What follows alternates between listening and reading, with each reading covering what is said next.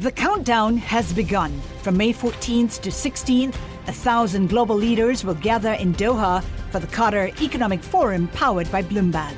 Join heads of state, influential ministers, and leading CEOs to make new connections, gain unique insights, and uncover valuable opportunities in one of the world's most rapidly rising regions.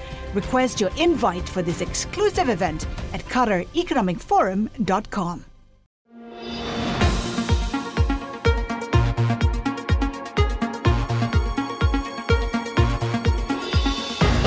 welcome to What You Missed This Week. I'm Joe Weisenthal. This is the new podcast that has the best and most interesting interviews from the Daily Market Close show that I co anchor with Scarlet Fu and Julia Chatterley on Bloomberg Television called What You Miss. Our aim is to take you beyond the headlines and bring you unique perspectives on the week's top stories and, well, those that you may have just missed. It's the perfect way to kick off your weekend. We spoke with Sam Abuelsamid, Navigant Senior Research Analyst, about the future of autonomous driving. Sam discussed how the technology industry and the auto industry are coming together. I think it's actually uh, a bit of both, commercializing faster and, and getting up to scale. Over the last several years, uh, SoftBank has make, been making a, a, whole flurry of investments into mobility, into the mobility service segment. They've got investments uh, most recently here in the U.S. with Uber. They put about $11 billion into them a few months back. Uh, also uh, in China with Didi Chuxing, the, the predominant player there. Ola in India, and, and numerous other companies around the world. But what they haven't had is a supplier of vehicles. Now this gets them a, a connection into a manufacturer that can supply vehicles that can be fed into all of these various other services. Sam, put a Cruise GM's self-driving car unit into context in terms of how it stacks up against other competitors in uh, the autonomy race how is it, you know, how are its business prospects versus, say, Waymo, which of course everyone knows about, but obviously they don't have their own car manufacturing operation? Yeah, so GM's been working on autonomous technology for a lot, a lot longer than pretty much anyone. You know, I mean, they, they started talking about it back in at least as far back as the 1950s, but really over the last decade, they've been working on it pretty aggressively and bringing in Cruise a couple of years ago to help with really getting productionizing their autonomous driving software. I think has, has helped them a lot. I had a chance to ride in uh, the vehicle around San Francisco back in early December, um, and their their technology, I would say, is pretty much as good as anyone's, you know, just maybe just shy of Waymo's. Uh, but as you say, they do have the manufacturing scale, and they've also got uh, some other capabilities, like they have a network of dealers that can be leveraged to provide service and maintenance operations for these mobility services. You know, what's interesting in all of this, of course, is that we hear about what Tesla's doing, we hear about what Uber's been doing with self-driving vehicles, and I think people tend to forget that GM had been making quite a bit of progress here.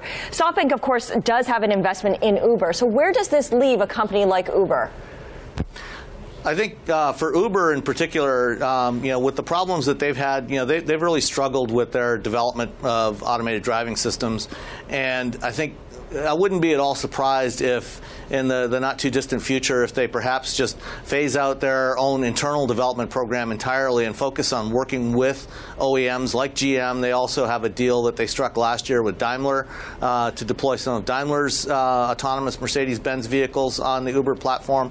And you know their competitor Lyft has been doing the same thing, getting deals with various companies that are actually manufacturing the vehicles to deploy those vehicles on their platform. So I think it's going to. I think that I would. I wouldn't be surprised to see Uber refocus on that part of it, get the logistics platform, uh, along with all the other things that they've been expanding that into, into Uber Eats and uh, freight and, and other areas, and working with these companies to get vehicles that can support all of those different applications. We saw, Sam, a pretty dramatic rally today in shares of GM on this news. When you talk to people out there, do you think there is a lack of awareness at the degree of uh, that GM is basically one of the market leaders in this space? Yeah, absolutely. I think you know there, there's somewhat uh, somewhat of a lack of awareness that the auto industry in general, you know, has really been working hard on this for quite a long time. Uh, you know, all the attention obviously has been focused on Silicon Valley, and there's right. a lot of great ideas that have come out of the valley. Um, but you know, I think you know what the the manufacturers bring to the table is both the manufacturing capability, but also the the knowledge and background with safety systems and being able to make uh, systems that are going to be robust and reliable in real use. And now they're combining that. I think the two sides silicon, the technology industry and the auto industry, are, are starting to converge and come together and each bring their strengths to the table to collaborate to, to really try to make these systems uh, viable for, uh, for real world use with, with humans. Oh, I'm glad you mentioned real world use, Sam. How far away are we from having a scalable uh, commercial service and who's winning that war? And if we are several years away from that, is there still opportunity for other players to come involved here and, and get in on the action? Yeah, and you know what what we're looking at right now is you know all the all the teams you know rushing into the first corner of the 24 hours of Le Mans. Uh, there's still a long way to go. Uh, you know, to you know, to as they say in racing, to finish first, first you must finish. Um, and so, you know, I think the, the first players that we'll see commercializing the technology will probably be Waymo. Uh, they've, they've promised to launch a commercial service by the end of this year, GM next year, uh, and then a whole slew of other companies over the next couple of years. But in these first three, four years, what we're going to see is very limited deployments in very specific locations. They're all going to be geofenced to areas where the technology can work reliably, where we have high definition maps to support it, and all the other infrastructure to support it. For the vast majority of people, they won't have access to autonomous vehicles for probably several more years at least. Um, and you know, so there's still plenty of time for other players to get a slice of this market. You know, in, uh, in the next four to five years, we're, we're looking at no more than you know tens of thousands to you know by by the early 20 you know by 22 23 timeframe we're looking you know maybe a, a couple of hundred thousand vehicles but it won't be till the mid 2020s that we start getting into millions of vehicles. And there's lots of time for other companies to, to get a part of that uh, pie right now. Sam is uh, autonomous driving going to be a winner take all or winner take most type of industry? Or will it be like the auto industry itself right now where you have a lot of different players that make uh, that are at commercial scale? I think it's going to be more like the, the current auto industry where there will be a number of players. It'll probably be fewer players than what we see today in the auto industry. There will be some consolid- some more consolidation, but I think that there won't be just a single player that, that wins it all. Um, you know, there's plenty of room for everybody. There, you know, there's a wide variety of services that are going to be needed, um, and you know, companies with different expertise in, in different areas will, will all be able to uh, profit from this business going forward. We also spoke with Mark Chandler, Brown Brothers Harriman Global Head of Currency Strategy. Mark discussed investor anxiety about Europe relating to the political situations in Italy and Spain. Part of the uh, banking regulations, both in the U.S. and in Europe, seem to have discouraged banks from trading their own account, like the Volcker yes. rule. And so maybe in other circumstances, people might have come in when the, uh, I think the Italian two-year yield moved by like something like 15 standard deviations. A huge move. Like the sun should not be burning while this happens. it happens anyways. Someone would have come in, I think, in, under a different regulatory environment and maybe tried to buy those bonds. Who? Like we saw at the auctions today. Yeah. Well, so, I mean, you've got a lot of different people who buy bonds at, at such a deep discount. For example, you've got a lot of fund managers who, are, who are, have to track, they get valuated based on what they do relative to a benchmark. Sure. A lot of these passive investors who might have to buy Italian bonds because Italy's issuing more bonds. Mm. They buy more of the Italian bonds. When should they buy them? You just had this huge jump. I mean, in not only the, for Italy, but also relative to, say, Spain or to Germany. And so there were some value investors, I think, in other times, especially the banks, could have come in. So moves like yesterday, you said the sun shouldn't even be burning. So like they're supposed to happen like every once every 150,000 years, or something, something like that. But it's like the flash crash we yeah. saw with the sterling. We've seen this with Treasury bonds. That something happens where the markets can be acting uh, functioning normally. And then at some level, they just like break down. And I think that breaks down partly because of the regulatory environment, but not only because of the regulatory environment, because there's a lot of shocks coming to the market. Aside from the market structure or technical issues relating to Italy, have people just gotten too complacent about this fact that populists keep winning in Europe, and more and more there's this anxiety about the current system seems to be bubbling to the surface? I don't know. I mean, when you say populists keep winning in Europe, I think that Italy is the first time that the populists have won. Fair enough. Uh, but I do, I do agree with you that what happened uh, yesterday was the biggest, uh, biggest move since before the French had their vote last April. Right. Whether it's measuring the, uh, the risk, measuring how many people think that the uh, Eurozone might not survive. So I think that anxiety is running very high in any event. And it's not just Italy, of course. Spain also has its own political issues as well. How did that kind of exacerbate the situation when it comes to, I don't want to call Italy peripheral European nation, but the, the non-core European countries, the non-Germanys and non-Frances. Yeah, we're the third largest country is a periphery, and you're right in terms of behaviour. You've got a real in, problem in, in the eurozone. investors behave. No, right? I, I, agree with you. Exactly. I think I think Italy, uh, Portugal, Spain are they're lumped together uh, partly not because of the size of the economies, but because of the macro situation. Yeah. And so I, I do think that uh, having the outcome in Spain is a lot different. They're going to have a vote of confidence on Friday. If the government collapses, they have to have new elections most likely winner, the largest party in Spain now, is a moderate, sort of investor friendly. But in Italy, the, the likely outcome, the two biggest parties, at least right now, are not so market friendly. But I suspect that what we're seeing now is just the beginnings of a. Success is more than the final destination. It's a path you take one step at a time. It's discipline, it's teamwork, and it's the drive and passion inside of us that comes before all recognition. It's what Stifel's been doing for over 130 years. Quietly, yet strategically, Stifel has become one of the fastest growing wealth management and investment banking firms in the country. Our financial advisors go beyond traditional wealth management to provide clients with direct access to one of the industry's largest equity research franchises and a leading middle market investment bank because success is the drive it takes to keep climbing, the passion to keep investing, the best of each of us made better by the best in all of us. And that is where success meets success. Start your journey at stifel.com. That's S T I F E L.com. Stifel Nicolaus and Company Incorporated, member SIPC and NYSE. Division between the five star movement, which is populist, but it's also more like a social democratic party, versus the Northern League, or the League as they call themselves now, which is nativist, uh, nationalistic. They are the only party that's gone up in the polls since the March election. So they want to fight for the get a new election, but the Five Star Movement seems willing to compromise. Right. For example, name a new finance minister.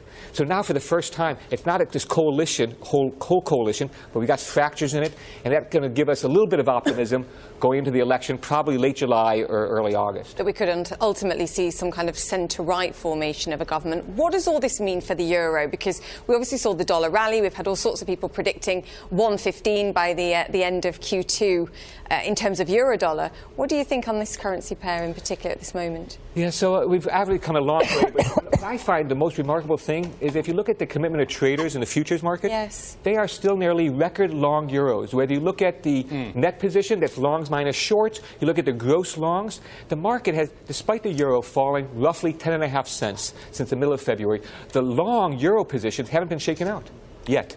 So what are they short against? Well, mostly the dollar, as far as we can tell in the, the futures dollar. market. But there might be some crosses, but it's primarily people who think that the dollar couldn't rally during a Trump administration, yeah. can't rally during, a, during because of the uh, twin deficits, mm. can't can't uh, rally because of a trade war. Right. And so I think everybody's leaning the wrong way, and that's when we come soaring back. Yes. The uh, the Italy story has taken some of the spotlight off of Turkey, which had been the big anxiety for uh, markets for most of last week. Has Turkey done enough? It's uh, the lira's actually had a nice uh, run here, bouncing off the bottom here. Sure. Has they, have they done enough to staunch the bleeding for now? I suspect not. And I think the test is coming up uh, as early as next week because the central bank says they'll raise interest rates again if inflation gets worse. Well, given the sharp depreciation of the lira, we've got to anticipate inflation is going to get worse. Right. So they're going to have to hike rates. And I, th- I think at some point, you know, I was around when the Irish raised interest rates to over 100% overnight rates, and then they devalued. And if you bought the currency because of such high overnight rates, you still lost when they devalued. Right. And so I think that at some point, central banks cannot raise interest rates enough to compensate you when you have a falling currency. Such a great point. So it all kind of ends in tears, however you. I'm afraid so. Yeah, however it gets decided in the meantime. And Paul McNamara, GAM Investment Director, joined us to discuss emerging markets, including Turkey. Paul told us that he sees both Russia and Colombia as opportunities in EM currencies. It's not so much allowing them to repay in local currency as setting the rate. So it's so that it's protecting it's protecting the, the firms mm-hmm. at the cost of the, at the cost of the government to the taxpayer um, from the, the losses incurred due to the, due to the weaker lira. But it's not going to stop the lira falling. Um, I mean, it's all very well hiking rates, and, and I think this is the third time they've done it in, in, uh, in recent months. But what they do is they hike rates, then they um, expand their credit guarantee scheme, which is a government scheme which encourages banks to lend. So you're pumping more credit, it's more expensive, but you're pumping more credit into the economy, the external balance deteriorates, and things keep getting worse. And then, just, just to be extra helpful, um, l- uh, last week uh, President Erdogan was in London, met with investors. Um, I mean, the, the lunch in particular, which Bloomberg organised, was a complete car crash from an investor point of view. Very uh, there was the famous, well, you know, if you look around the world, you see high interest rates and high inflation go together. Therefore, high interest rates cause high inflation, and what we need to do is to cut interest rates. And so everybody came out of the meeting, came out of the lunch, and sold all their Turkish exposure, and we got a, and, and we got and they were actually sending the central bank head and, um, and one of the economy ministers, Mr. Shimshek, to London next week to try damage control. Exactly. I mean, how do you damage control? Their president doesn't understand finance. It's uh, it's a good question. What would you have to see policy wise, whether from the government or the central bank, to say these are the type of moves that signal their, the lira may be, may be ready to stabilize? Actually, tighten credit. Don't just raise the price of it, but just, ah. just stop expanding. So quantity. Quantity, yeah. bring the quantity of credit down, uh, not quantitative tightening. Just bring the quantity right. of credit down. But that will have impact because I think we're already at the stage where, you know, Credit is very expensive in lira. If you've been borrowing in dollars, it's, it's getting more expensive. So there's, there's, it's a difficult thing to do. And is that a difficult policy to do uh, in the run up to the election when uh, Erdogan is so sensitive? Yes, and also when we're already beginning to see um, signs of distress, right. we're seeing debts restructured, we're seeing major corporations clearly in financial distress the big question has been, you know, is this a Turkey specific story, an Argentina specific story, or is this an EM story broadly? And if you take a look at this chart, you could see the yellow line is the Argentine peso uh, falling 24% so far this year. It's normalized as of the end of last year. The blue line, there it goes. That's the Turkish lira way down. And then you can see that white line just kind of coasting along, and that's the MSCI Emerging Markets Currency Index. So um, is is this a broader issue or is it just really a specific story? It's two things. There's, there's the, the specific stories in Argentina and Turkey, which are the two countries which are running big and expanding external deficits. But there's also the broader story of the US dollar. I mean, it's always been the case. If the dollar rallies against the majors, the euro, the yen, on average, if the DXY, the Fed's uh, trade weighted index, goes up 1%, the dollar goes up 1.4% against EM currencies. And that's what's happened. So, are you prepared to go into either Argentina's or Turkey's uh, currency at this point? Argentina, we think, looks interesting because Argentina to us looks fixable. There's much lower level of private sector credit. They can live with higher interest rates and, and start to bring things round. Turkey, we don't see, see signs to do more than hike rates and then pretend that's, that's tightening credit. Well, now that we've kind of compared the two, are there any lessons that Turkey can draw from Argentina, the way that Argentina has approached its currency crisis? Not really. I mean, they're two very different countries. One's a commodity exporter, the other's a big commodity and especially oil importer. Uh, their economic structures are very different. Uh, what they both have is trouble getting uh, the locals to trust the currency. They're, mm-hmm. they're the two emerging markets where uh, people don't hold their deposits in the local currency. So they need to rebuild trust. So when it comes to Turkey, I mean, obviously, what Erdogan's been saying about interest rates and questions about the uh, independence of the central bank, these are old stories by this point, right? I mean, this has been going on for years. Some of this yep. rhetoric, his belief that high uh, rates cause inflation. Is there, you know, there's been this idea that the election could bring stability, but from a economic or currency standpoint, can there be uh, stability under the current government? I think they can because I mean the AKP's been in power for, for, for 13 odd years and things have been getting things you know we've had good periods there but they need to get credit under control which means which is what they need to get the current account under control so yes they can but I don't think they will. You talked about the stronger dollar being another drag on emerging markets overall emerging market currencies overall separate from the Turkey and Argentina story. EM obviously suffered during the 2013 ta- uh, taper tantrum yep. and you've made the point that this time is different from from then. Why? Explain. Never a fun argument to make. Uh, no, what's different is that in 2013, if you look at emerging markets, the broad complex, um, they were running a trade deficit. Take out China, they're running a trade deficit $25, 30 billion dollars a month. At the moment, that same group, even including Argentina, even including Turkey, are in balance. Emerging currencies are more systematically weak when you have external deficits, and you don't have the external deficits now. Let me just jump in here with a headline. Uh, Moody's may cut Italy's rating, its BAA2 credit rating. So this is a headline that just crossed. Italy's uh, BAA2 rating may be cut by Moody's. Speaking of EM, right? Yeah, well, you know, ooh, Speaking of I the don't know, lira. not quite yet. Yeah. Just Speaking of the lira. real, real quick, I'm just wondering, uh, do, are there any other currencies in the emerging markets where you're seeing opportunities right now? Um, Russia, I think, is, is, is our big opportunity. When you see the oil price up here, Hmm. to a lesser extent, Colombia, the two big uh, oil exporters which have local currency debt. I mean, Venezuela is a is, is Venezuela is Venezuela, but um, I think Russia and Colombia stand out because usually, given the strength we've seen in oil, we'd expect uh, much more response from those, and we haven't seen it this time. And that's it for What You Missed This Week. Subscribe and rate us wherever you listen to podcasts, and make sure to watch our show every weekday from 3.30 to 5 p.m. on Bloomberg TV and 4 to 5 p.m. on Twitter. Thanks for listening, and have a great weekend.